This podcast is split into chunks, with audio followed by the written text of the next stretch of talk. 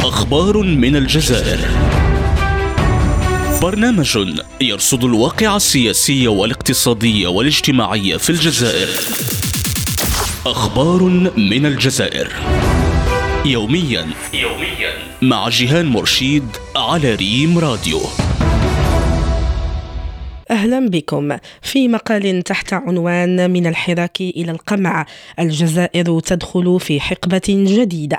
كتبت صحيفة لوموند الفرنسية أنه بعدما يقرب من أربع سنوات على الحراك السلمي أصبح المناخ السياسي في الجزائر قاتما إذ يكثف النظام مطاردة آخر النوى الاحتجاجية.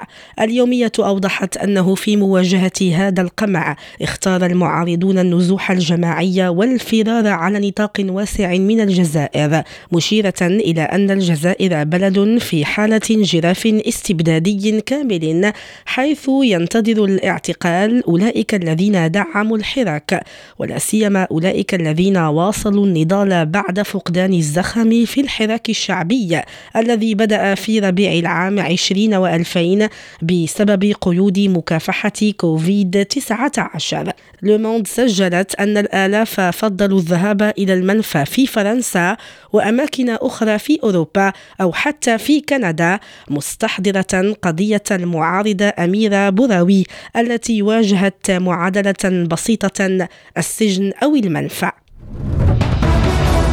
وضمن اهتمامات الصحف الجزائرية. توقف موقع انترليني عند اعتقال الصحفي بجريدة لو بروفانسيال مصطفى بن جامع على خلفية قضية الناشطة السياسية أميرة بوراوي. الموقع الإخباري أشار نقلا عن اللجنة الوطنية للإفراج عن المعتقلين إلى أنه تم تمديد وضعه تحت الحراسة النظرية أمس الأحد بمركز الدرك الوطني في الحطاب بولاية عنابة.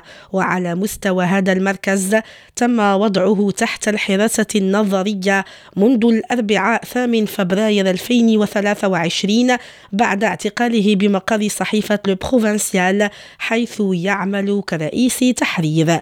نهاية عدد اليوم إلى اللقاء. أخبار من الجزائر.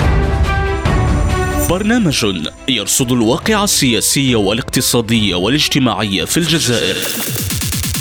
أخبار من الجزائر.